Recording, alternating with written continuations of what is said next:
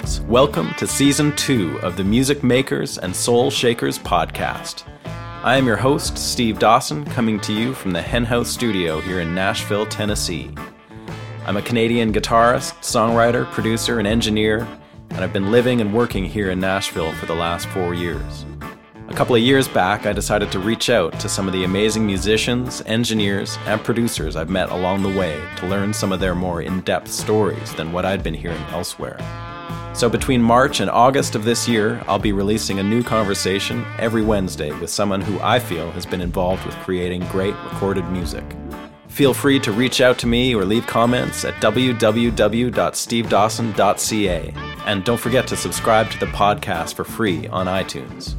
Now, let's get down to another episode of Music Makers and Soul Shakers.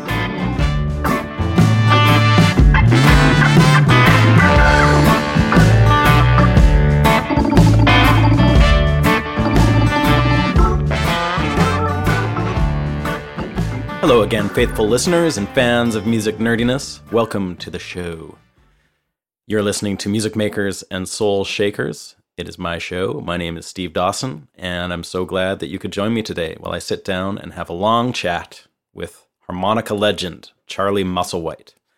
The harmonica is, in the right hands, an incredibly expressive instrument, and sadly, though it gets a bit of a bad rap from being overdone a bit and often played not all that well, but in the right hands, it can be an incredibly powerful voice and no one has dedicated their life and spent as much time mastering the harmonica as the man who I'm talking to today, Charlie Musselwhite. In his playing, there's shades of Little Walter and Shaky Horton and all the blues greats that influenced him, but Charlie manages to transcend that and is such a force on the instrument and such a great singer as well that it doesn't seem to really matter anymore what instrument it is that he's playing. From ferociously distorted solos with Tom Waits to his recent acoustic pairing with Ben Harper to his series of amazing solo records. Charlie does it all. He told me about his humble beginnings in Memphis, learning to play and hanging out with Elvis Presley, and uh, on through his time in Chicago, where he really paid his dues, and, and then finally moving out to California, where he started to make a mark on contemporary blues music. I think you're going to really dig this conversation, even if you have no history with the harmonica. Charlie's history is is rich and storied, and he has a great memory for the important recordings that he's been involved with. His discography is totally off the hook, so go take a look at that. But his session history includes names like John Lee Hooker, Blind Boys of Alabama, Tom Waits, of course, John Hammond, Bonnie Raitt, Big Joe Williams, and on and on it goes. Funnily enough, I have two interviews for you this season with harmonica masters, and also funnily enough, they're both named Charlie. So if you have any guesses on who the second Charlie is, you win a gigantic prize. I'm not telling you what that prize is. In fact, I don't even know. And there may not really be a prize. Anyway, today's Charlie, Charlie Musselwhite, has a very recent album out called I Ain't Lying, which you should go pick up. And he has a new album project on the way that I don't think it's out yet, but it features him on guitar. He talks a bit about it uh, in today's interview, but that should be amazing too. Thanks again to all the listeners out there for tuning in. And as always, you can drop me a line and connect with me or the show at stevedawson.ca. There's a page there for Music Makers and Soul Shakers podcast. There you can make comments, and if you feel so inclined to contribute with a donation of any sort, we would greatly appreciate it. It's the only way we have of keeping this show going. Um, if you haven't done so already, make sure you go over to iTunes and subscribe to the podcast. It's free and it helps us promote it as well, the more people that subscribe through iTunes. All right, now I'd like to tell you about today's sponsor, Union Tube and Transistor from Vancouver, Canada. They're known for guitar pedals with a focus on quality and simplicity. They build durable, repairable products that are as at home in the studio as they are on stage. I gotta say, I use these pedals all the time in the studio and live. I've got their Moore pedal and a Sonebender pedal, and they both get tons of mileage on sessions and gigs. Great tones and the best fuzz effects going too. Check them out at www.uniontone.com. Now, I'm truly honored to bring you my conversation with the great Charlie Musselwhite.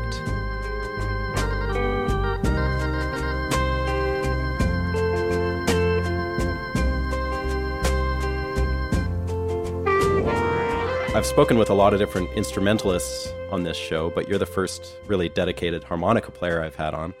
And um, I know it's not that rare of an instrument, but to me, it is rare that someone can come along and be such a force on one instrument for so long. Did you see yourself really, like as a kid, being dedicated to the harmonica, or was it just something that that developed because you were one of the guys playing it around? Well, I just uh, first of all, I was going around Memphis collecting old blues records, seventy eights, you know, yeah. and in junk stores and places, and uh, and I found a lot of the old blues records. I didn't know anybody in the world was collecting them other than me. I, so if I had two of the same one, I'd throw one away and keep the best one. Yeah. So I probably threw away thousands of dollars of valuable old 78s. But anyhow, I really love the way the harmonica sound, um, especially like uh, the first Sonny Boy, John Lee, Sonny Boy Williamson. Uh-huh. I love that sound. And um, uh, eventually I got to thinking about it. Well, it makes you feel so good listening to it. I bet it feels really good to play it.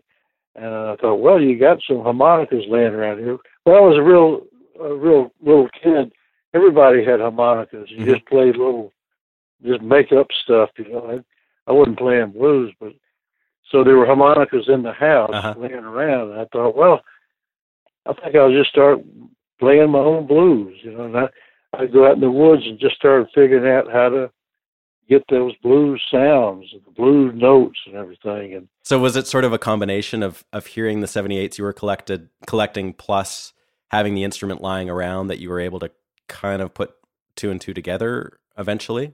Well, I just liked the way the harmonica sound. I also liked guitar. My dad gave me his guitar, and I started teaching myself blues on guitar too. About the same time, I was around 13 uh-huh. And a few years later, I started uh, actually meeting some some of the real old timers around Memphis that were still around, and and just hanging out with them and little informal, spontaneous jam sessions in their homes with accompanied with a lot of drinking. uh-huh. I know that uh, Furry Lewis was around there, right? And you had some encounters with him. Oh yeah, I used to see him all the time. Him and Will Shade, another guy named Willie B. Uh-huh. Willie Borum was his real name. Uh-huh.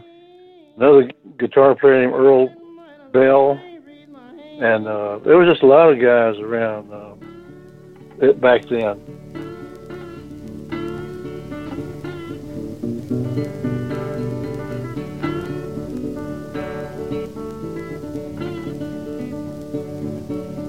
I ain't got nobody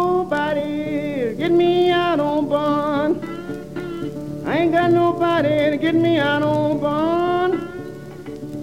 I would not mind, but I ain't done nothing wrong. Please, Judge Horace. And I heard you met Gus Cannon as well, right? Was he uh, was he an influence on you? Well, I met him and uh, hung out with him. You know, everybody influenced me on you know to some degree or another. Yeah. But at that time, in my life, I wasn't thinking about this was something I was going to do uh-huh. as a profession. I just loved the music, yeah. and I wanted to play it, and that's pretty much all there was to it, uh, as far as I was concerned. You're right. I didn't know it was possible for me to. I mean, the guys I was listening to on those old '78s, most of them were all gone, uh-huh.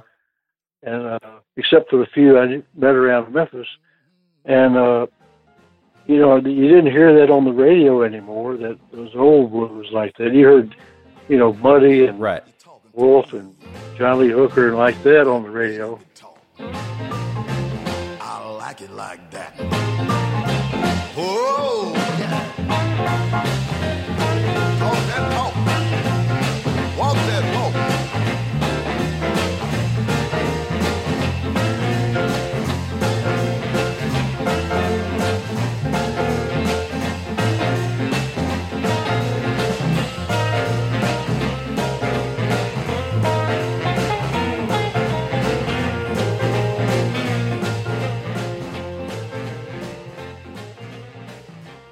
Yeah, I just wasn't thinking about about that at all. Any about making a living playing music. I I didn't think I was good enough. Uh-huh. Uh, I guess eventually I got better. That's what happens, right? Um, but that was in the beginning. That's that's how I was thinking. Right, right. And you, you mentioned uh, the first Sonny Boy Williamson. Um, is there a song or two that you remember hearing on one of those seventy eights that that really like caught your ear that that um, stuck with you? Uh, yeah, I don't remember the title, but I remember when my baby left me. She left me a mule to ride. Yeah. When the train left the station, the mule, mule laid down and died. Uh-huh. Well, I had a little duck and I named him Jim. I put him on the pond just to see him swim. You got to bottle it up and go. You got to bottle it up and go. You know that I'm bad, mom. You know that your papa got you all.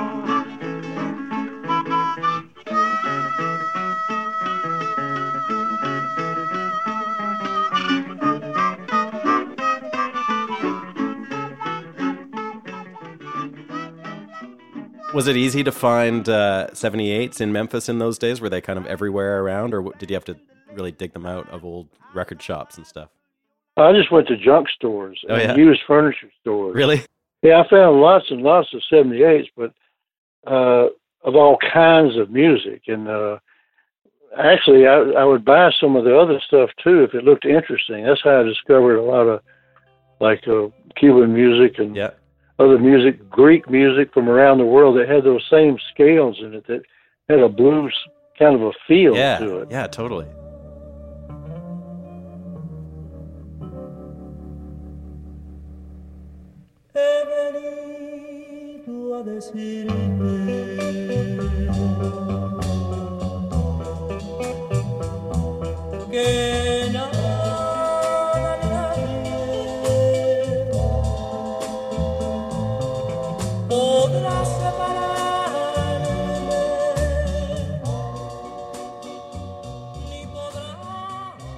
One one uh, used furniture place I found had a huge collection of blue 78s Uh huh. stuck way back in the back in this cabinet. You had to crawl over uh, washing machines and dryers and stuff to get back there. And uh, they wanted a lot of money for. They wanted for me it was a lot of money. They wanted like fifty cents a piece right. instead of where in most of the junk stores they're only like a nickel or a dime. Yeah. So I would buy a little stack of them Uh huh. and till I could save up some money and go back and get another little stack. But one day I went back to buy some, and they said, "Oh, we took all that stuff to the dump." Oh man. thought, oh God! And these were in great shape. They're all in the original uh, paper papers they came in, and Yeah. God, that just made me sick. That'll break your heart. Because then later on, I, I met a guy that had been a distributor for 45s on jukeboxes, Uh huh. and his garage was had tens of thousands of 45s. Just, I mean, the floor was probably a foot deep. Really? I'm serious. And just 45s. Every step you would take in his garage, you were breaking records. Wow. so so you were uh, you were collecting more like the country and Delta blues stuff, and then on the radio you were hearing more of the Chicago side of things. Um, was there were you preferring one over the other, or did you just love it all? I loved it all. I mean, I could see how the country went to the city, you know, and the down home acoustic blues became electric, but it's still blues and had the feeling. Yeah, yeah. It's And then with those jukebox records, I was getting all the more modern stuff too, you know. And a lot of it was rare. Uh, I found out later. oh all, all that like all the Chess stuff and all that. Yeah. True little baby, my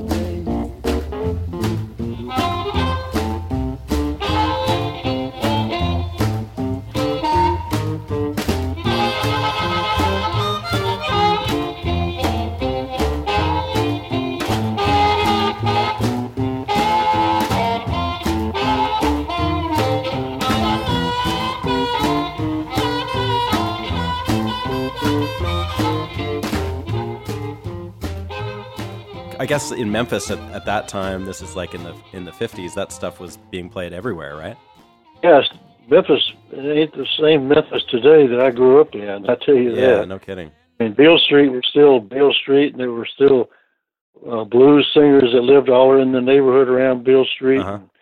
Guys that played on the street for tips. Yeah, I was fascinated with the street singers. I would hang out, look, I'd look all around downtown for street singers or down on Beale Street. I, they really, I, I was too shy to talk to them Uh huh.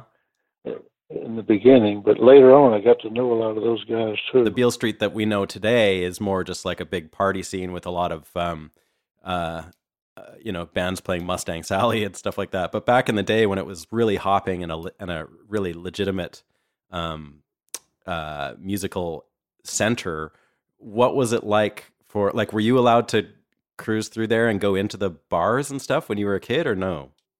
well, uh, mostly I was hanging out in people's homes Okay. because they weren't playing in clubs or anything. Uh huh. Uh, there was one place on Beale Street called John's, I believe it was called John's, or and I, or was it Joe's? I can't remember. Uh-huh. But it was right across from Handy Park, and I would go in there when I was much older, and uh, they had amps in there and Uh-huh. Guitars just laying around on the stage in the back, and I would get up there and play a little bit, and just for fun. Right. Right. People thought it was pretty far out that this young white kid would Uh-huh. could play blues. Yeah. yeah, no kidding. Were there any other notable white musicians around Beale Street at that time, or was it all just a traditional black blues scene? I didn't see any white people around there. I'm, uh, imagine there were some Uh-huh. uh, later or later on there were. Yeah. I heard that Elvis went to Beale Street, but I never saw him. Uh, Uh huh. I've I've heard some stuff. I can't remember who it was, but somebody recently told me that you you, you were sort of involved in the Elvis Presley scene somehow. Like you were over at his house a lot and stuff like that. What, what was your connection to him? Well, I had his uh, phone number, and I could call it. See, Elvis would he liked to have these parties around town. He would like rent the whole fairground. Right. or he'd rent a theater and- have all the latest, couple of the latest movies and a whole bunch of Roadrunner cartoons, or he'd rent uh, a skating rink sometimes, and just and uh, his parties always went from like midnight till dawn, really? and uh, so I would call up and he hardly ever answered the phone. It was usually some lady would answer the phone. I'd and I'd ask where the party would be that night, and they'd tell me where, and I would go and I knew people that were in his uh, uh, security Yeah. thing, and I also a, a girlfriend of mine worked in the box office of the theater he would rent. So, with having his phone number and knowing the people in security and the girl in the box office, I was able to get into just about any of his parties. I just showed up, you know. That is crazy. It was fun, a lot of fun. Yeah, it was a lot of fun. And a lot of real pretty girls. That's why, mostly why I was going. right. Yeah. Was there any musical element to it, or was it just like straight up fun and party and like whatever else they were up to? There was no music. It was just hanging out and, uh, you know, like if we were at the theater, we we're just watching the movies, and Elvis was making comical remarks about the movie. He was, he had a, he was really funny. He had a great sense of humor. Wow. And how old were you when you were doing that? I was a teenager. I, I was driving. I had, I had an old 1950 Lincoln that I bought for ninety nine dollars. Oh, sweet deal. At some point, I don't know how old you were, but you made the move from Memphis to Chicago. Um, Eighteen. you were 18. Okay, so what what made you? I mean, I can imagine that Memphis was um, was an exciting place for you. It sounds like you had lots going on. How like where were you at musically, and what made you make the move to Chicago? Well, like a lot of other people, I just got.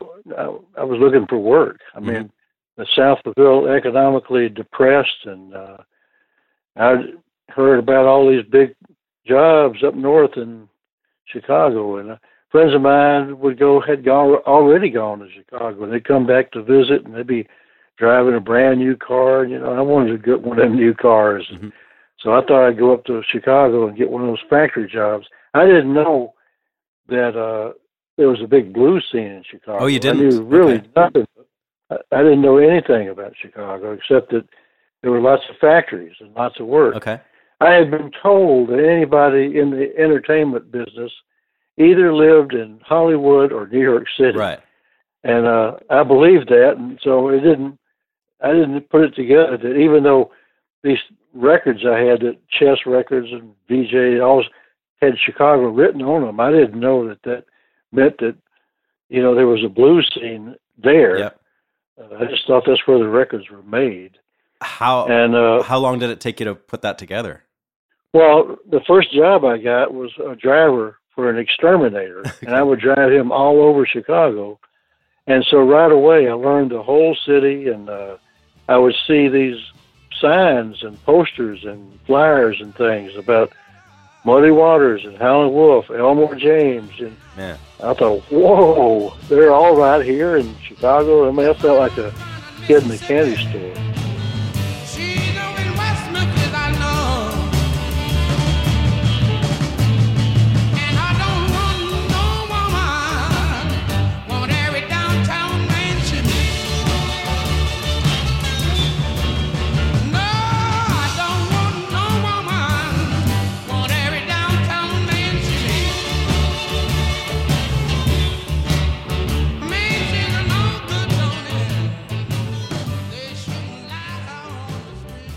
Started going to all those clubs and hanging out and out coming from Memphis I already knew how to drink so I fit right in.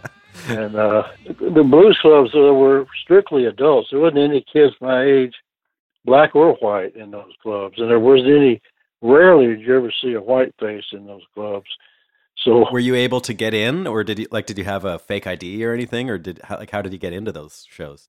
Well I was big for my age and I'd wear a suit you know I mean that's how you dressed back then Yeah, uh, to go to go into clubs. I mean, people dressed up, you right, know, right. and uh, I would too. And so I just nobody bothered me. Nobody asked me. I, You just waltzed right in. it was pretty loose, you know. Yeah, cool. I just went where I wanted to go. Give me a couple of uh, highlights that um, show wise that you would have seen at that point. oh, everybody. I mean, uh, they were all there. Uh, John Lee Hooker didn't live in Chicago. He lived in Detroit, Right. but he would come regularly to play, and I'd go see him. Howlin' Wolf uh, saw him all the time, just all the time, and, and Muddy too. And uh, Little Walter was a friend of mine, Yeah. and I'd hang out with him. I'd go see him play, and he'd have me sit in with him. And What were the what were the Howlin' Wolf concerts like back in those days? Were they pretty wild, or were they more subdued, or what was the vibe at those shows? Well, his home club was Silvio's. That's where he mostly played. He played other clubs around Chicago too, but he mostly would play.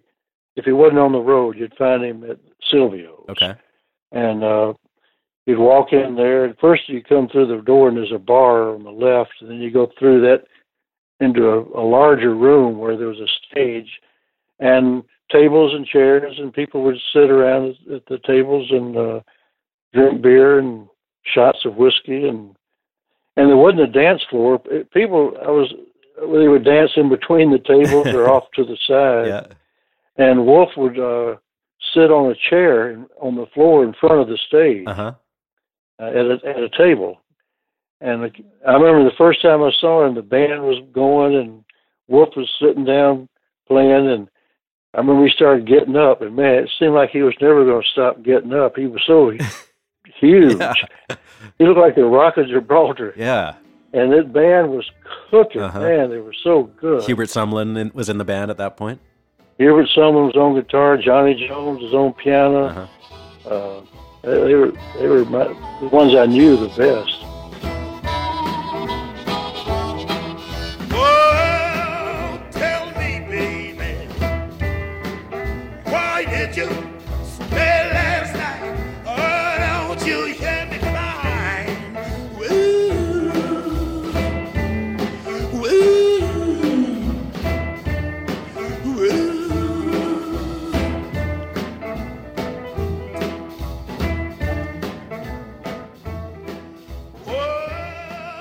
Was he playing a lot of harp too?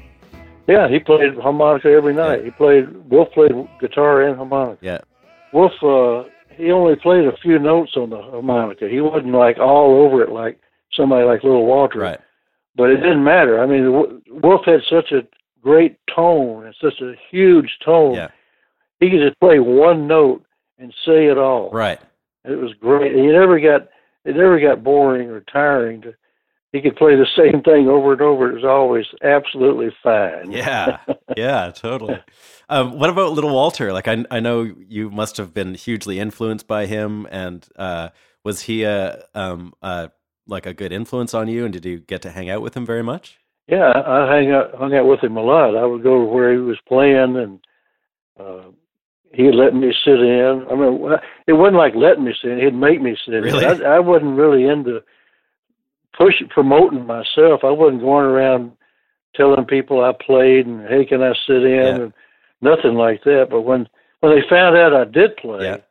well, that changed everything. They insisted I'd sit in. Really? And so uh, Walter would be, I'd be sitting there, and Walter would be playing, and maybe he'd he might walk over to me and hand me his harmonica and guitar. I mean, harmonica and microphone, and say, "Play, boy." and he'd go over, over to the bar and talk to some lady Right, or something yeah. while I was, and just make me make me play whether I wanted to or not. so you you know? you facilitated their womanizing. well, Walter liked the ladies, and I did too. did did little Walter have a home club as well, or was he playing all over Chicago? he seemed to play all around. I mean, he might. Uh, it, uh, today they might call it a residency, where you would play at one club, Mhm. uh, and then after a while there might be a shooting or something, and they would close it up, and you'd go play another club. Right.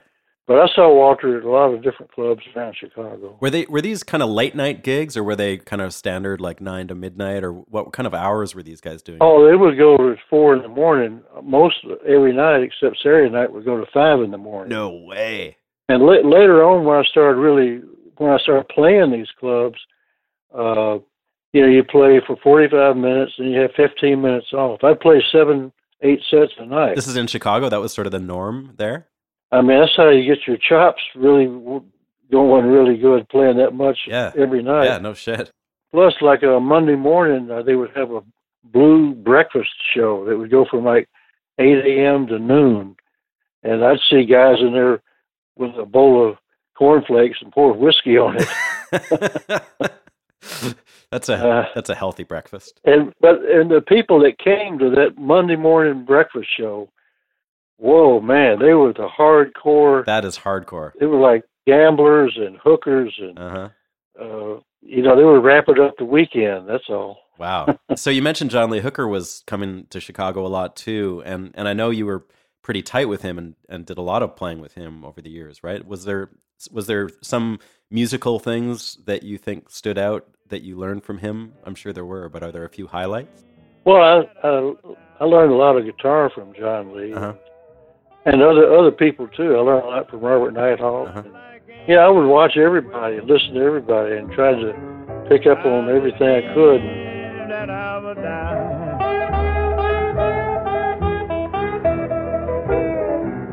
If you don't love me, black angel, please tell me the reason why. Well, all right, man.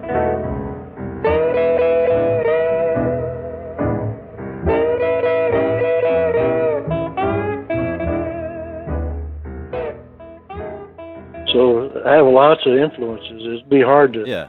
Point to one particular thing and say, "Well, I got this from so and so." Right. Yeah. You just But it's all in there somewhere. yeah, you just absorb it. Was there a time when you were in John Lee's band, or did you just kind of play with him when he was in Chicago?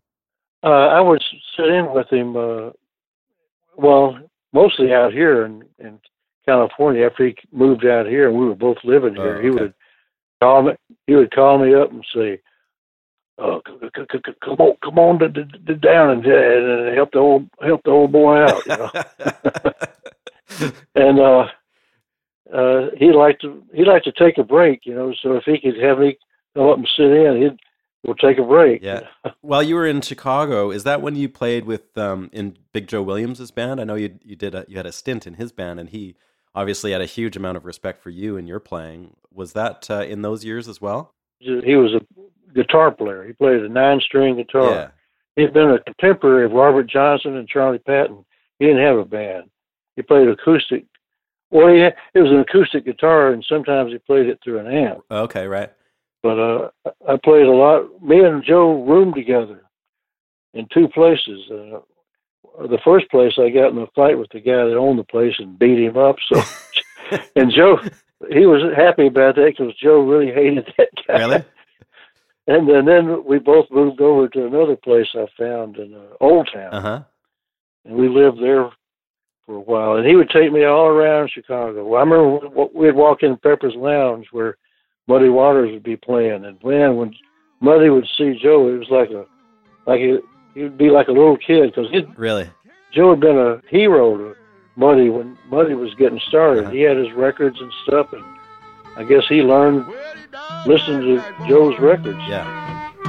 Oh Lord, with a bullet in his head. Well, I saw those little came and went to motel, trying to take some rest. That needle snapper shot him dead to the neck. You, that Dr. Luther King was dead.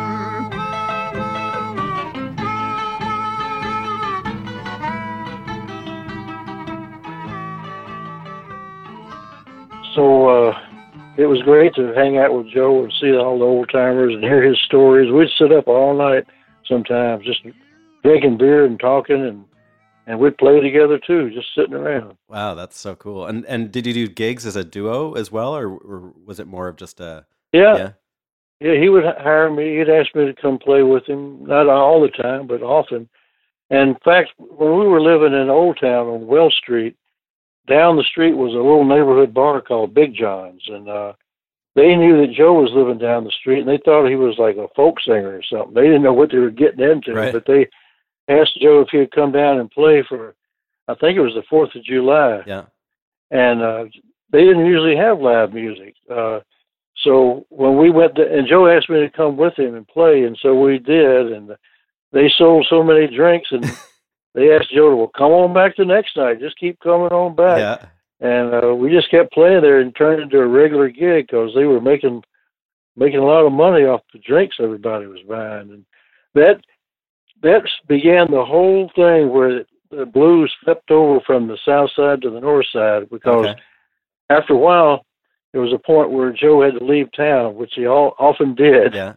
and before that, though, uh, Mike Bloomfield had started coming around and listening to us, and he noticed there was an upright piano in there, and he asked if he could play that piano with us, and and Joe says, "Yeah, sure, go ahead." And so th- then it was piano, harmonica, and backing up Joe. Really, with Bloomfield on piano.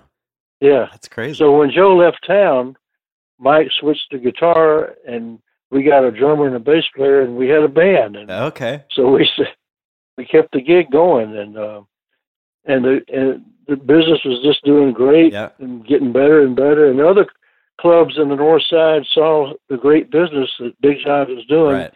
and so they wanted to start hiring uh, blues bands from the south side too. Uh huh. And the the clubs on the south side were smaller, and they, they couldn't pay as well. Yeah. So they were making better money on the north side Okay. and uh, so that's how the whole blues scene shifted to the north side. Like, was there a shift to like a white audience more, or was it pretty much the same? Like, still a pretty black audience at that point. no, it was Old Town was a white area. Mhm. I mean, it's a mixed area. There's, there's there was a white and black and Puerto Rican and all kind of stuff. Mhm. But uh, the black clubs on the south side, that's people went uh, to the clubs in their neighborhood. Right. Right. A lot of white people on the north side were afraid to go to the south side and uh were afraid to go to a blues club on the south side so this here's a chance for them to hear blues without going to the south Yeah. side where they were afraid to go yeah. Uh, so that must have opened it up a little. well bit they got turned on to a lot of blues they, they didn't really know about they were kind of they sort of heard about it but didn't really know Uh-huh. and now here was their chance and uh so that's how that went like at this point are you are you making your living from music or is it still just something you're doing at night while you're while you're working driving and stuff like that when I was working at Big John's, we were working like uh, at least four nights a week, maybe five. I don't remember now, but so I was making a living mm-hmm. playing music. okay Later on, there were times when things got slow, or and then you back then were, jobs were so plentiful in Chicago, you didn't ever worry about it. You could go get a job just about any day of the week. You'd walk in a factory and they'd just tell you to grab a broom yeah until they found something for you to do, uh-huh and they'd put you right to work. okay Um, So you might, and this happened a lot because the guys like Muddy and Wolf and Little Walter and John Lee Hooker that had were putting out regular 45s. They were working all the time. Most of a lot of the other guys that were uh, playing blues around Chicago, a lot of them had to have day jobs just to get by because the clubs didn't often pay enough, right, or there wasn't enough uh, call for that particular person. You know? right, right. So uh, you would bounce back and forth. You'd work in a club. You might get a steady gig at a club, and like I said earlier, there might be some incident that would close it down, and so then you'd be without a gig. So you get a day gig till you found another night gig. Right. Um, so how did how did your the band that you had that developed out of the Big Joe Williams gig with with Mike Bloomfield? Um, how long did that band last for? Was Bloomfield playing with um, Paul Butterfield yet at that point? He had his own band. It was, we were, and we were playing at Big John's. That was our gig. Uh, later on, we left there to move to another club that paid better. Mhm. And then when we did that, Paul moved into Big John's. Um, and and did you and Paul know each like were you friends and and compadres at that point, or did you not really cross paths with him? Yeah, I knew Paul. We had we hung out together, and later on, I I had moved to the South Side by this time, and I was living in a really uh, rough area, uh, it- right in the middle of this. There was a huge gang called the Blackstone Rangers, and I lived at the dead end of Blackstone. Uh-huh. And uh, Paul lived in Hyde Park, which is where it's on the South Side, but it's a it's all around the uh, University of Chicago. It's a uh, uh, you know the the area around the the university there, Yeah. which was different from the rest of the South Side. right. Yeah. And he would call me up and and uh, Paul loved Pepsi's and he'd he'd say, "Hey man, come on over and let's listen to some records or something." I say, "Okay," and he'd say. Hey, listen, could you get me a Pepsi on the way over? really, what he wanted was the Pepsi, and for me to bring it to him, you know. So, and I didn't care. It was fine with me. We'd have a lot of fun hanging out uh huh. and listening to records. He had, one day he gave me his whole stack of 45s of Little Walter. Every, he gave me all his Little Walter 45s. Wow, that's cool. What a nice gift.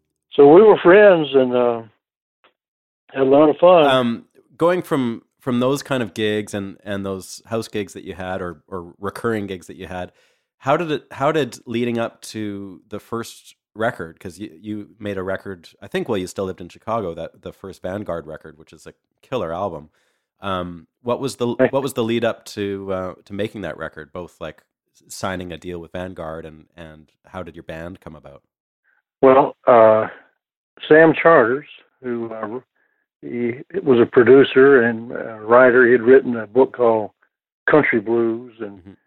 uh, some other books later on about blues. And he would come through. To, he lived in New York City, but at that time he would come to, to Chicago, and he knew that I knew where everybody was playing, and so he liked to get me to take him out and hear all the wherever was going on. And if I wouldn't working, I, I, I was happy to take him around Chicago. Mhm. And uh, then he did this series that he recorded in Chicago called Chicago the Blues Today. And uh, he had heard me and Walter Horton, another harmonica player, achy playing together. And he invited, since he had heard us play together, he had us record together on that album. oh cool And then later, he uh, uh, Paul's album came out on Elektra, Yep. and uh, Vanguard wanted to know if I'd like to do an album for them, and I said, "Well, yeah, sure, I'll do an album. I get, I got the time." yeah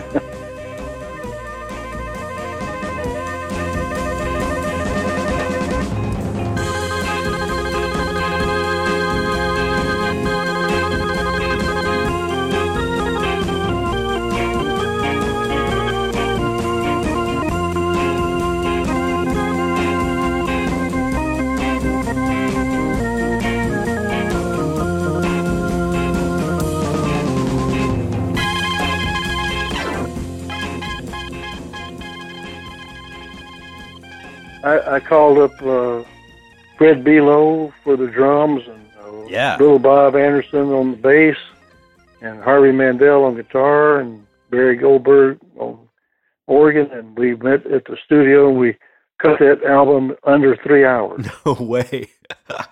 That- Yeah. That's how to make a record, man. Uh, and where did you do it? Was that in New York or Chicago? in Chicago. And do you remember what studio it was at? Uh, I don't know. I think it was an RCA studio, but it's gone now. I mean, they uh, uh, that building doesn't even exist anymore. Okay. So you go in there and and um, was this your first time in the studio or had you had a few experiences before? No, I've done some other, other recordings. I I remember Mike Bloomfield and I backing up some folk singer on something. I don't know, even know. I don't remember his name or anything Okay. now, but.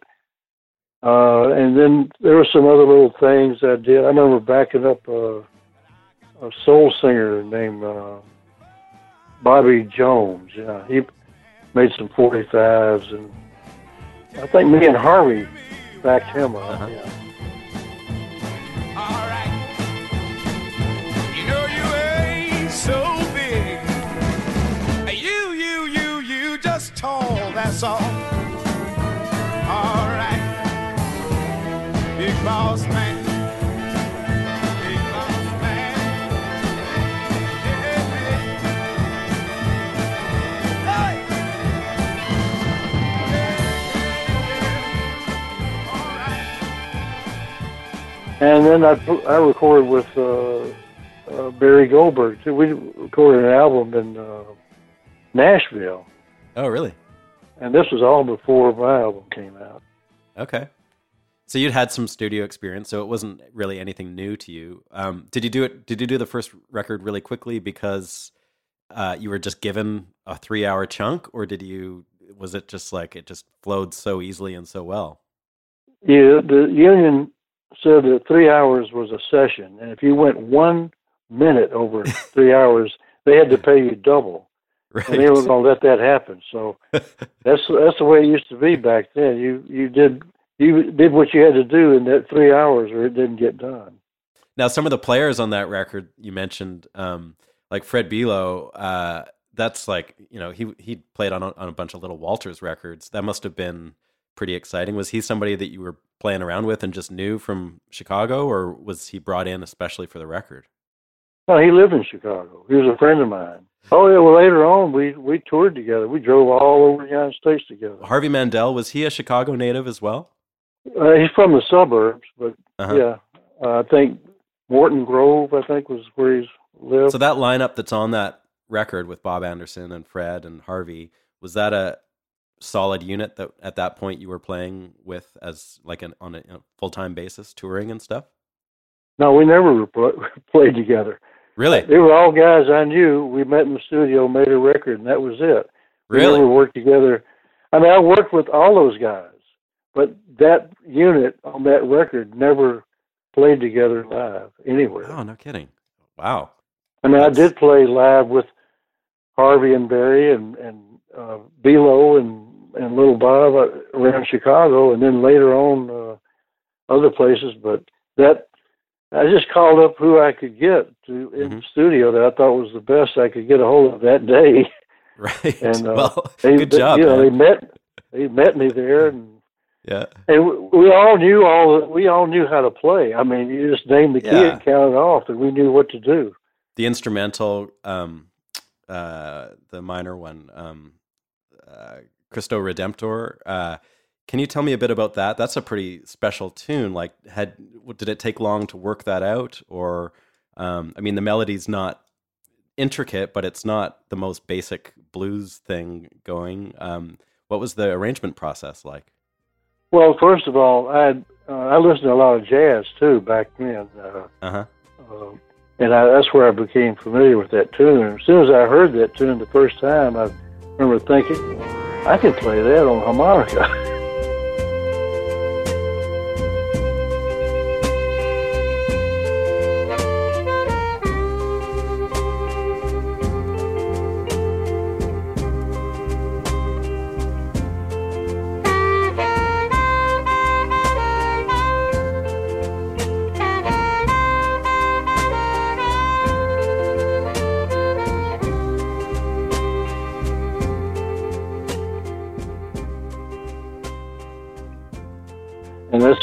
great melody, and uh, I think I'm going to record that someday. And then when this album came up, uh, that was my chance to record it, and I wanted to do something a little different, Yeah. and uh, so that was that. That's why I did that. And then ever since that album came out, I've been playing that tune, and I still play it every night that I play. I tried to quit playing it because I thought people were sick of hearing it, and people got angry with me. So I waited all night to hear Cristo, you didn't play it, and they were angry, you know. And I said, "Well, I'm sorry. I, I thought I, I should give it a break." And Uh-huh. so uh, after that, I, s- I now I just play it every night, and I, I never get tired of it. It never gets boring. oh, that's it's good. always somehow it always somehow seems new or fresh. It always seems a little different somehow. It's hard to explain, but it's uh, That's amazing. uh, it's a, it's an amazing tune, and uh, yeah. Yeah. uh, Now, um, I'm not a harp player, but I do know that you approach that tune in a unique kind of way. You're playing in a different position. It's not exactly cross harp. It's not straight. Can you tell me a bit about how you approach playing that from a harmonica point of view? well, I play it in what's called third position, Mhm. and uh, like on a C harmonica, C would be first position, G would be second position, D would be third. It's the circle of fifths. Yeah. and then A would be fourth position, and E would be fifth position. Yeah. Um, Walter Horton told me about fourth position, and Little Walter told me about fifth position. Okay. Uh, so anyhow, whenever I'm when I'm thinking about playing something, uh, especially like a specific melody, like uh, Cristo Redentor, you you think about the how it will lay, that, how the notes in the melody will fit with the notes in that position. Which one is more? Uh, does it work with better? And uh, right away, I could tell that third position would handle this just fine. hmm And and you mentioned some influences on fourth and fifth position, but was third position something that you'd heard anybody else do, or was that something that you were really making up on the spot for yourself? Most everybody played in first, second, or third position. And Okay. when I heard about and learned about third and I mean fourth and fifth, that was really uh, getting intricate because nobody, not many people knew about that. But when they, I was told about it and explained about it, then that really got my imagination going, and Uh-huh. I became a fan of the, those positions too. Okay. Each one has its own character. tone wise on that record, you know, all your re- records, even your brand new one, especially like the, your tone is always like really outstanding. And uh, do you remember what you were Thank you. you what you were using back in those days, like for the first record, um, rig wise? Like, do you, do you remember what kind of amp you were playing through or anything like that? Well, when I recorded Crystal, I mean, recorded that first album, Stand Back, I didn't even own an amp, or or the amp I had wasn't sufficient to, Mhm. wasn't good enough. So they rented me an amp for the, Okay. that. Uh, I don't remember exactly what it was. It was probably a Fender of some kind. Yeah. And Harvey Mandel had something, some new gadget, or I thought it was new. I, I think it was new at the time, called a fuzz box or a fuzz tone box or something. And Harvey says, "You ought to try this to get get that tone, you know." And uh, and I plugged it in, and man, I really liked the way it distorted the amp. But and when we recorded with it, I remember Sam Charters came running out of the studio into, into the main room saying, The sound is breaking up. It's horrible.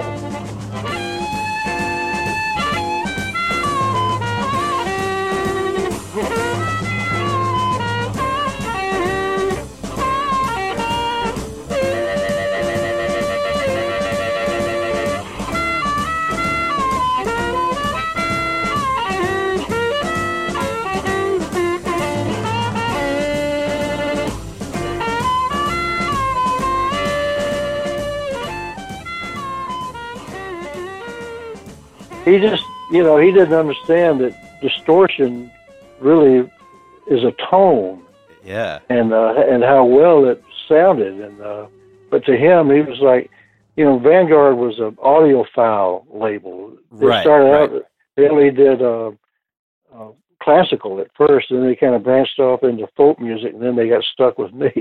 Right. But uh, so being an audiophile label, they're really into Perfect. precise. Yeah, so this was really went against the grain, you know, distortion. But I still think it sounds better Yeah, man. listening back Uh, to it. so that distortion, that that that overdrive sound, is due to a fuzz box on that record. That's crazy. Yeah. Wow. Yeah. now I know that record did did really well for you, and it sort of catapulted you in in stature for sure. And um, I think around that time you moved out to California, right? Um, just wondering what what made you want to make the move. Um, you know, Chicago being sort of a hotbed of blues. I guess was there more musically that you found interesting going on in California? No, I didn't know anything about California. I, the album came out, and then I started getting calls. In fact, when the album first came out, I didn't even know it. Vanguard never sent me one. really? And people would, I'd run into people and say, "Yeah, I saw your record in the in the store window or something." I said, "No, it's not out yet." Oh, yeah, I saw it. Oh, well, you must have seen something else. They would have sent me a copy, I'm sure. Yeah, yeah. Well, Mike Bloomfield came over with a copy. He had bought it in the store and brought it to me. That was when I how I got a copy of my first record. Really? Wow. And, that's uh, a- nice. Thanks, Mike. And and yeah, and I I don't recall Vanguard ever sending me uh, that first one. In fact, here's a little story for you. I got a call at, from the union. They said, "Come on down and get your session check hmm from recording with Vanguard." And I go down there, and they said, "Well, it's going to cost you four bucks in work dues." Uh huh. I said, "Oh. Well, let me. See, can I see how much is that check for?" And they showed it to me. Vanguard sent me a check for thirty-six cents. what? They deducted everything they could possibly think of, like the renting my amp and stuff like that. Yeah. So Oh, Usually they- God. Usually they will let you have the session check, and they'll they'll uh, recoup from your royalties. They didn't Right. even want to wait for the royalties. They wanted their money right now. just pull it out of their pocket. I was- right I was- away. I was counting on that session check to get me a good amp, so that was the end of that. Yeah, not a lot of good amps it- going for thirty-five cents. Hey. No, thirty-six cents. Anyhow, uh, did he ca- Did he cash it? No, I didn't have the four dollars. I That never got crazy. the check. Wow. So but that tells you where Vanguard was at.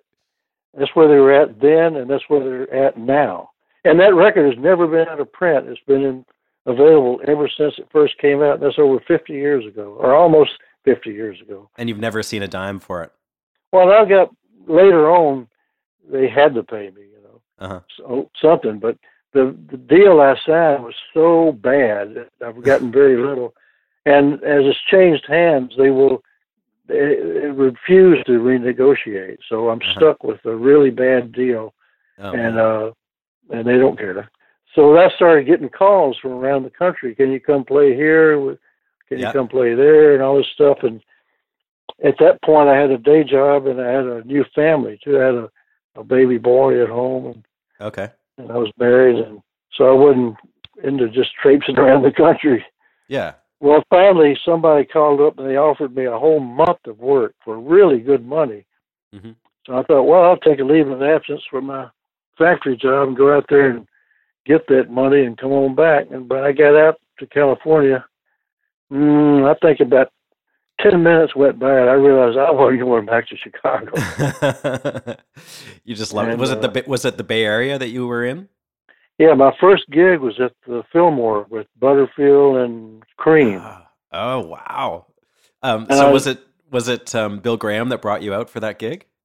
No, it was somebody. It was a, a DJ that works at the the local underground radio.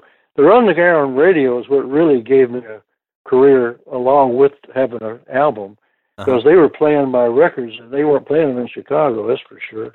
Yeah. Know, the, the underground FM hippie radio stations. That's where that put a whole lot of people to work because Okay. those guys they weren't handed a list and said this is what you play. Those guys would bring records from home to play. They played wherever they wanted to play, Yeah.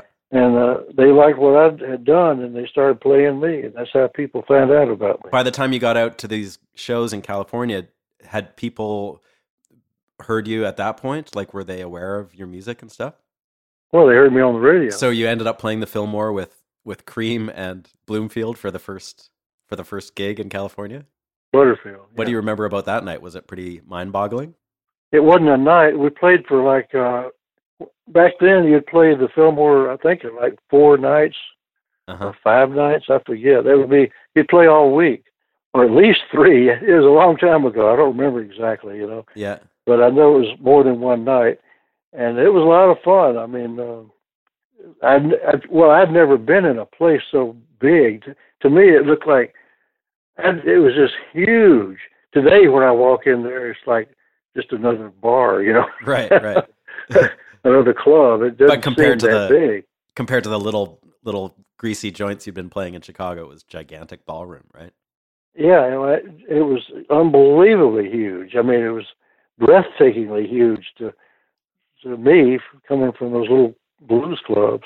Yeah. and I've never seen so many people. I mean, there were hundreds of people, maybe Yeah. a couple of thousand. I don't know.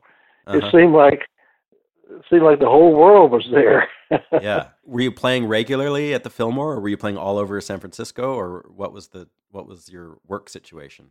well, I started playing all around the Bay Area, Yeah. Berkeley and Oakland, and a lot of little towns, and all the whole West Coast. I found out uh, they all paid really good money. They had these big rooms with lots of people going to them, and uh, Yeah. So the West Coast was where it was at. They thought that was like exotic, you know. They didn't know Really? about blues. Uh huh. They, they didn't know that they had blues scenes going on right in their own backyard, like in Richmond, California, and Oakland, California, Yeah. which later on I, I got into. And so you moved out there right away, and um, when you when you started playing at the Fillmore and kind of you know got the stamp of approval or whatever, I guess Bill Graham must have at some point um, had some relationship with you. Uh, was he a good guy to work for, and how often did you play at the Fillmore? I never played there again. Really, that was just the one time. Yeah, I, when I got out there, I had no clue about the business end of music. I had no uh, manager, I had no booking agency, I had nobody to give me any advice. I knew nothing about the business, zero. Yeah. And uh, all I'd done was just work in these little small clubs, and we, I don't remember any contracts or the union being involved or nothing. I mean, we just Yeah. did what we wanted to do. Right. But now this is a whole new situation, and uh, so I just booked myself where I could, and uh, I don't remember all the details now, but it, was just like it was hard for me to get in a lot of places because I didn't have a manager. They didn't want to talk to the artist; they want to talk to the manager Okay. to, to wheel and deal, and I didn't have one. I didn't know. I didn't know how things worked. I had to figure it all out by trial and error. Yeah. It, yeah. it worked out, but it was a long, a long haul. Um, did you have a band at that point? Like, did you have a California band, or did some of the Chicago guys come out with you? I brought some guys out with me. There was a band that was already uh, together, and that was uh, I forget what they called themselves, but Harvey Mandel was in that band, Okay. and uh, I had been to hear them a few times, and they were really they were a rock band, really a cover band. They did covers, Mhm. and uh, but when they late at night they would like for the last set, you know, they would play what they wanted to play, which was blues, and man, they were smoking. Oh yeah. And I thought, you know, here's a band that's all together and has already knows uh, uh, arrangements for all these different tunes and stuff, and I could just take them and and uh, have, have them back me up. And Yeah. since I knew that I was going to be on the stage on the, on the bill with uh, uh, Bloomfield was with uh, Paul then and Eric Clapton. These are some heavyweight guitar players, so I need a heavyweight guitar player. So yeah. Harvey was way into it, so we we did it.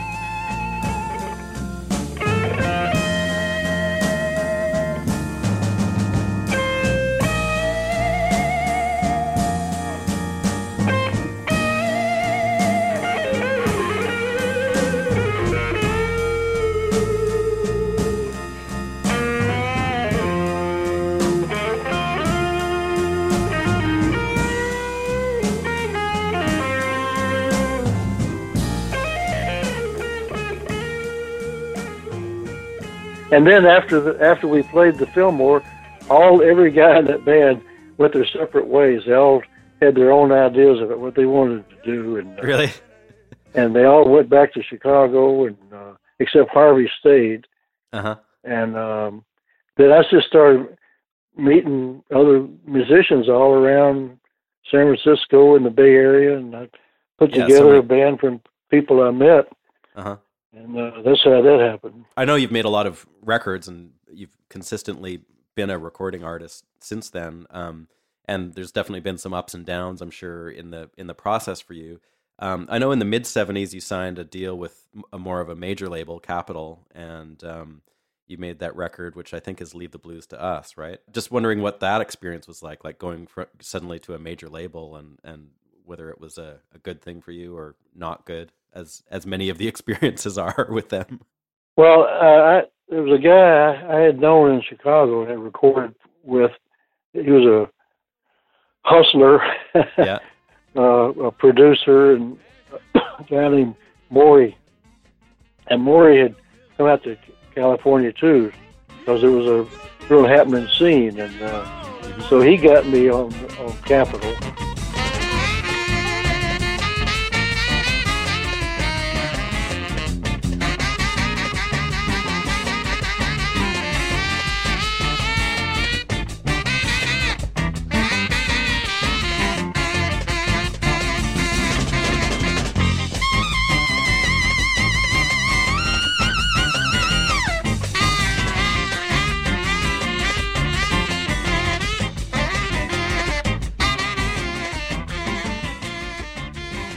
Been like a um, a guest performer on so many amazing records too. Um, is that something you enjoy doing? Coming in like uh, on a session partway through maybe and playing on a couple of songs. Um, you know, like for example, Mule Variations for Tom Waits was a big one that uh, was a real. Um, you, you put a big stamp on that one. W- was that experience a, a good one for you?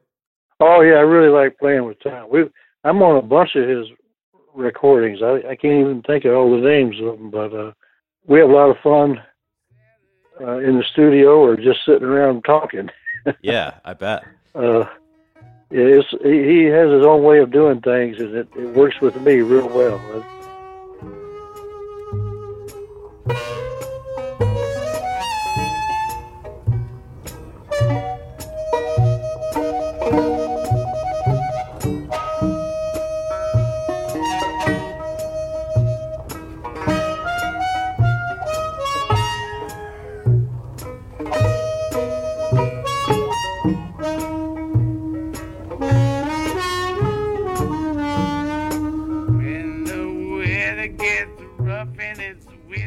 So working with somebody like that, where he's probably a bit more experimental sonically, but um, still wanting to be rooted in in blues and like really grounded music. Um, how did like how did you was it har- tricky at all to fit in with that, or did you just kind of like develop it really quickly and easily? Um, well, I'm pretty open to ideas, and uh, uh, Tom has all kind of ideas that are different from what I usually do. Like, uh, sometimes I remember one time he had me playing the harmonica on just to- playing it on the beat. I'd play a chord, Mhm. drawing, and then I would snort through my nose, and that's what he wanted me to do. And he he recorded me playing that uh, on the background, just an overdub for this particular tune. yeah. Uh, I remember another time um, my amp was feeding back, and I'm messing with it, trying to get it to quit feeding back. And Tom says, "Well, what were you doing?" I said, "I'm trying to get my amp to quit feeding back." He, well, just let it feed back. It's okay. keep it, Uh, keep it. Yeah. And another thing, when we were doing uh, mule variations, I didn't know it at the time, but uh, he had another microphone set up outside Mhm. because that studio was on a ranch, and on, on the ranch there's like chickens and dogs and turkeys and I don't know what all. That was Prairie Sun, right? Yeah, and you can hear when you listen to that album, you'll hear from time to time uh, a rooster crow or a dog bark or something, and and if, when Tom was mixing it, from time to time he'd go listen to that channel. If there was something he liked, he'd add it in, and so when you heard Oh, cool. the bark, it would happen right at that moment that we were recording in the studio. That mic was always on then. The the outdoor Chicken mic. right. And, wh- Cool. and when he played that back to me and asked me what I thought, I thought, man, I just love that. And unbeknownst to me, again, he taped me saying that. And on one of the tunes, he, real low. You'll hear me in the background saying, man, I just love that. Yeah. yeah, it's good to it's good to be always rolling, I guess, right? Yeah. He's got great ideas. Yeah, yeah. And w- were those um, in those situations, like on Mule Variations, were you playing with him live, or were you were you an overdub uh, for for that record? Uh, I think that was mostly live. A lot of the stuff I do with Tom is overdubs, but I believe Mule Variations was live from what I remember. Another one that sticks out in in recent years is that amazing record you did with Ben Harper two or three years ago, "Get Up," um, and um, just wondering what those sessions were like. If that was a real uh, easy experience, and and is Ben somebody that you go way back with? I, I'm not really sure about that. When I first met uh, Ben, uh, probably decades earlier, when uh, he opened for John Lee, and Okay. John Lee had had had had me come up to play with him, and uh, that's where we all met the Okay. first time. And then not too long after that, John Lee had us recording, backing him up on was one tune called "Burning Hell." Yep. And it, so he had Ben bring his band and added me, and that's the first time Ben and I were in the studio together.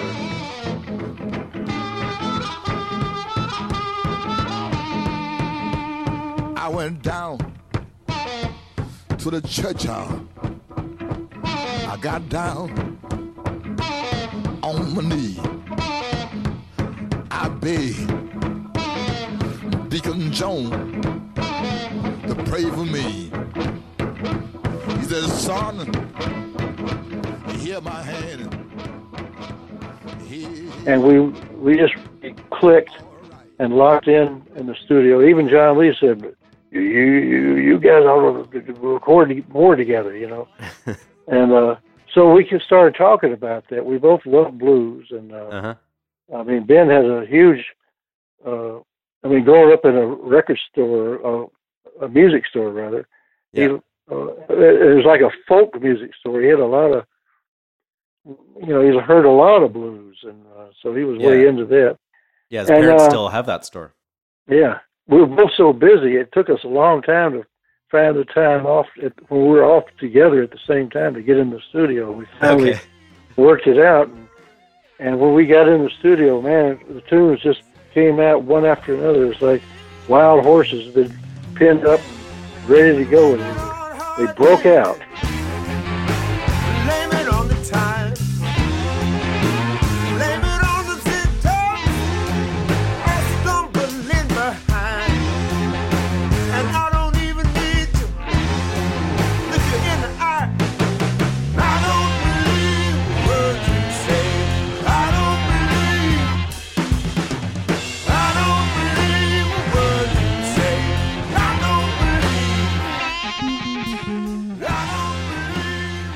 Where where did you make that record? Was that in L.A. somewhere? or- It must have been in L.A. Yeah, it was in. Yeah, it was in L.A. Uh, I forget the fellow's name. Uh, Sheldon Gomberg. Yeah, Okay. it's his studio. Uh huh. and uh, everything it just went so smooth. I mean, it was just like I don't know how to describe it. It just happened effortlessly. The music just poured out. The slow one at the end, uh, I forget the title right now, but all that matters now. It's, uh, Mhm. I didn't even know we were, were recording, and you could hear me laughing and talking because I didn't know we, I didn't know the tape was rolling. I thought we were just screwing around in the studio Yeah. Yeah. and uh, playing a slow blues.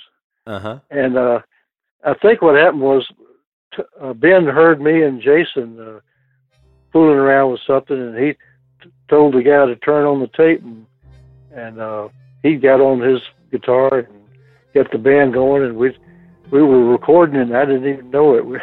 Oh I thought we were just having fun.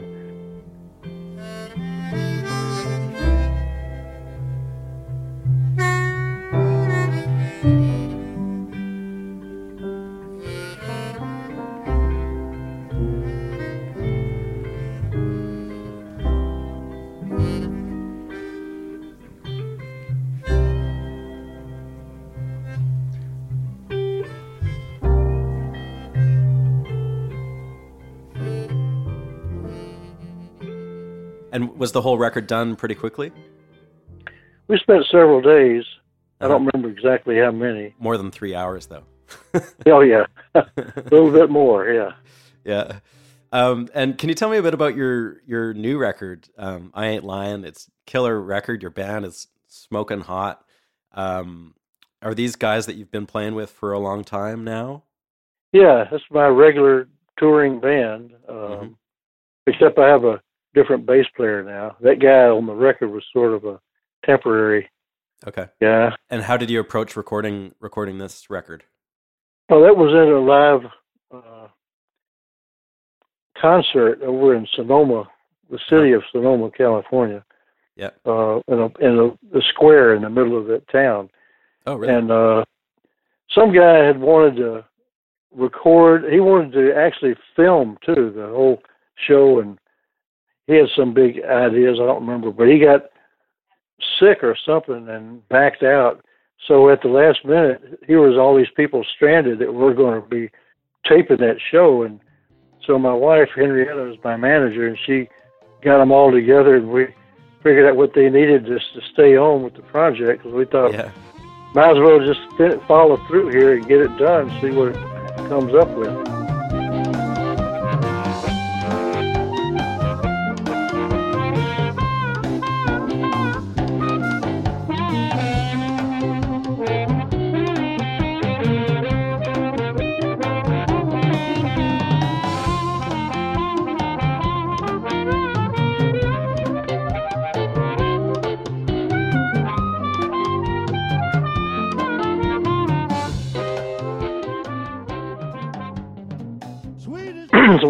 That sounded, and uh, so we put it out on our own label. Is that just one night? That's that's just a straight up concert? yeah, it's just one one show, one typical show with the, of what it sounded like at that time. Do you have any plans to make a studio record with that band? Uh, yeah, I don't know when we're going to do that, but it's, it's uh, definitely something we we want to want to do. Yeah. And what about? Um, do you have any guest spots? Like, are, are you collaborating with anybody as well right now, or have any um, uh, guest things that you've done in the last little while that haven't come out yet that we should be looking forward to? Well, I just finished another album in Clarksdale, Mississippi, where I, I recorded uh, playing guitar. Oh, Uh, really? Yeah, I did a whole album. Some is acoustic, some's electric. Some has a, a drummer, some has a drummer and an acoustic bass, Uh huh. and uh, mostly songs I wrote. I did Awesome. a version of "The Dark" by Guy Clark, Uh huh. and I did a a Ralph Stanley tune called "Rank Strangers." Yeah, man. Uh, so th- this is a little little way to different way to go that people have seen people have heard me. This this is real down home raw blues, man. This is the real old deal.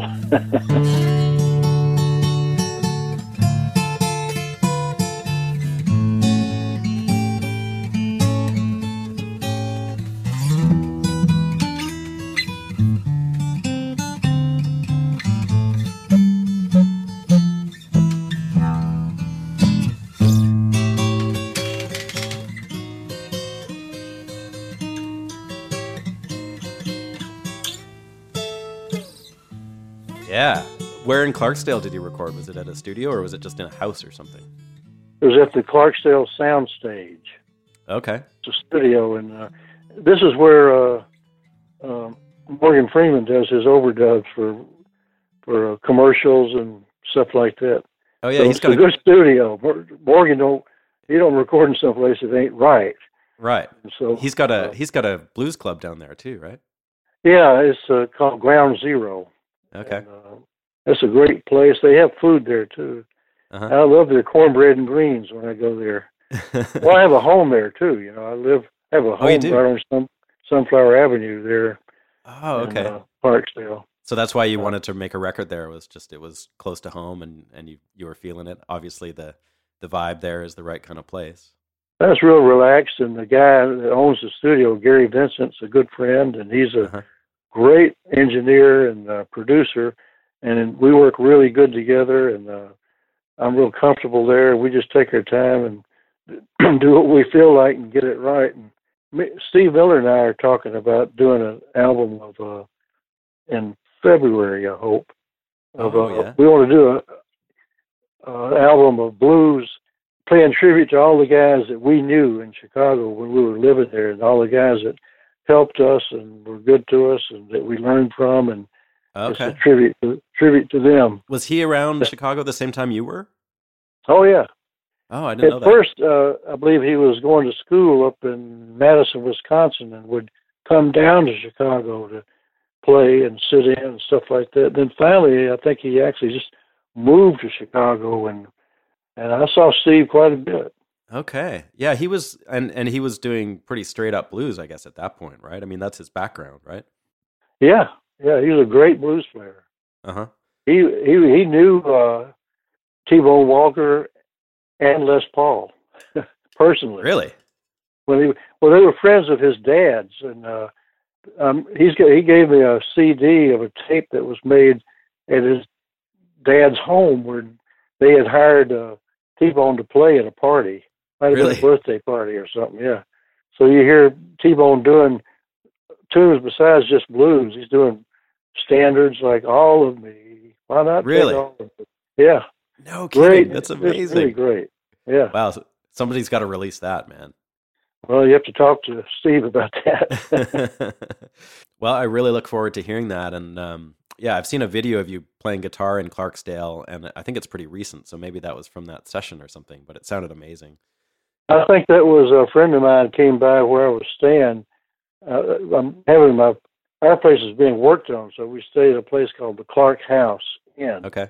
Yeah. And a friend of mine that knew Big Joe Williams uh, brought by one of the old uh, one of the Big Joe's old guitars, and I was sitting there playing it. And Joe played a nine-string guitar, but it, it only has six strings at this point because the guy that owns it he can't play the nine string, so he took three of them off.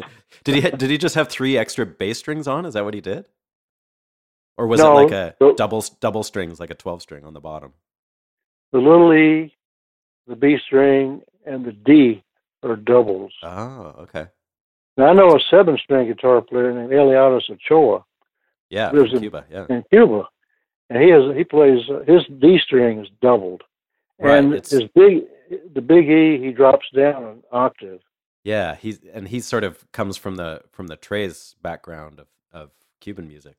Yeah, we he he played on my album uh, Continental Drifter. We did a bunch of tunes with his group called Continent um Quarteto Patria. Oh yeah, I saw those guys actually in um, Santiago in Cuba, and uh, they blew my mind. And uh, yeah, I knew Oh. you'd made that that record too.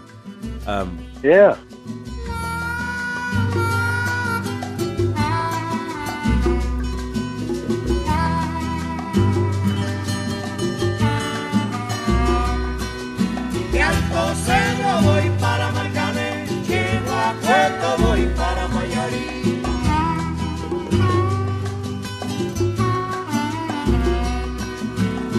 De Alto Cedro voy para Marcané, llego a Cueto voy para Mayarí.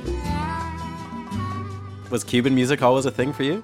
Well, going back to the old days in Memphis when I was collecting 78s and I would buy anything else that looked I was curious about, it led me to investigate music from around the world.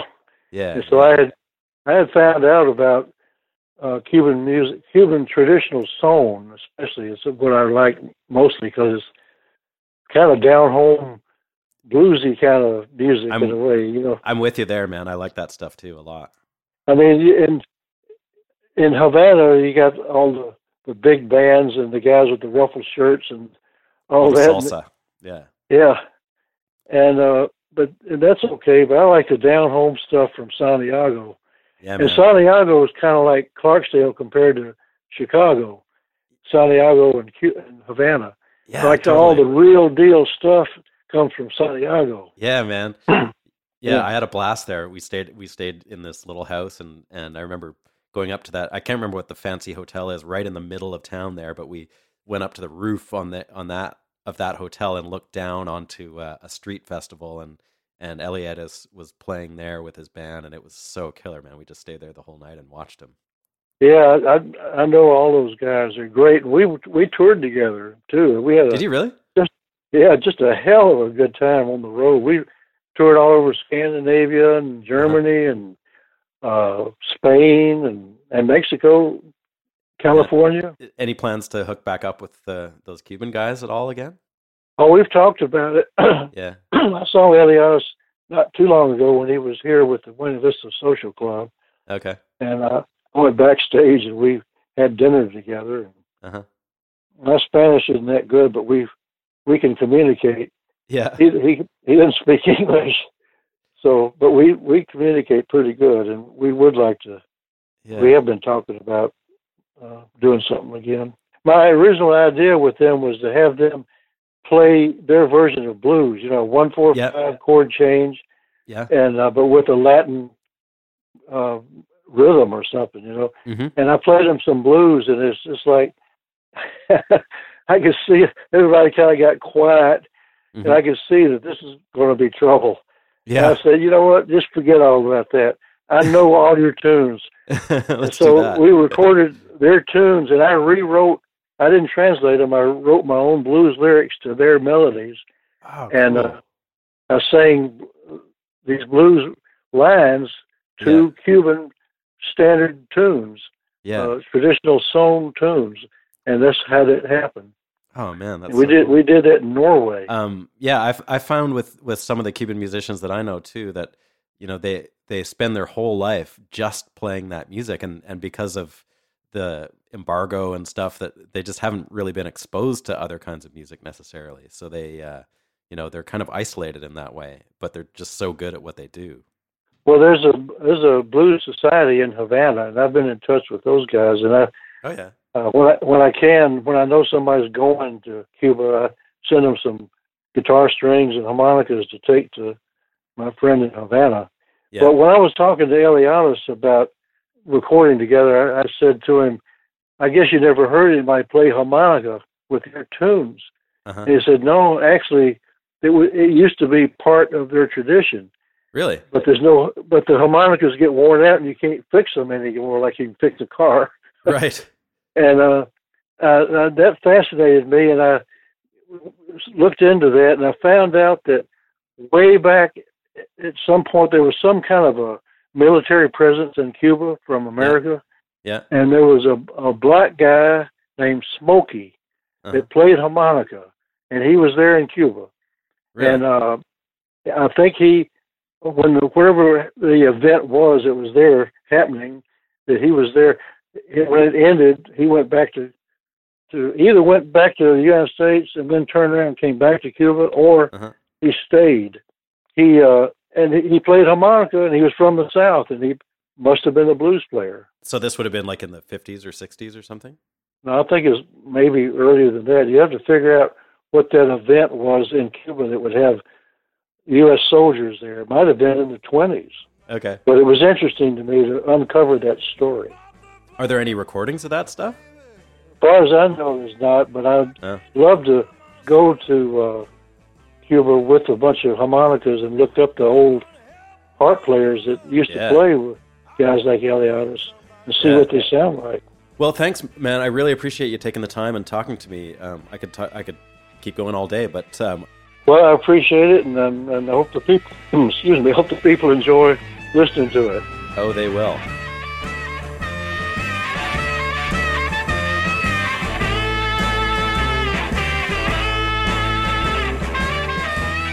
All right, thanks for listening, everybody. That was my conversation with Charlie Musselwhite. Such a cool man. So glad he could join us, and I'm glad that you could listen to it. Please drop me a line at stevedawson.ca. Thank you for listening, and we'll see you next week for another episode of Music Makers and Soul Shakers.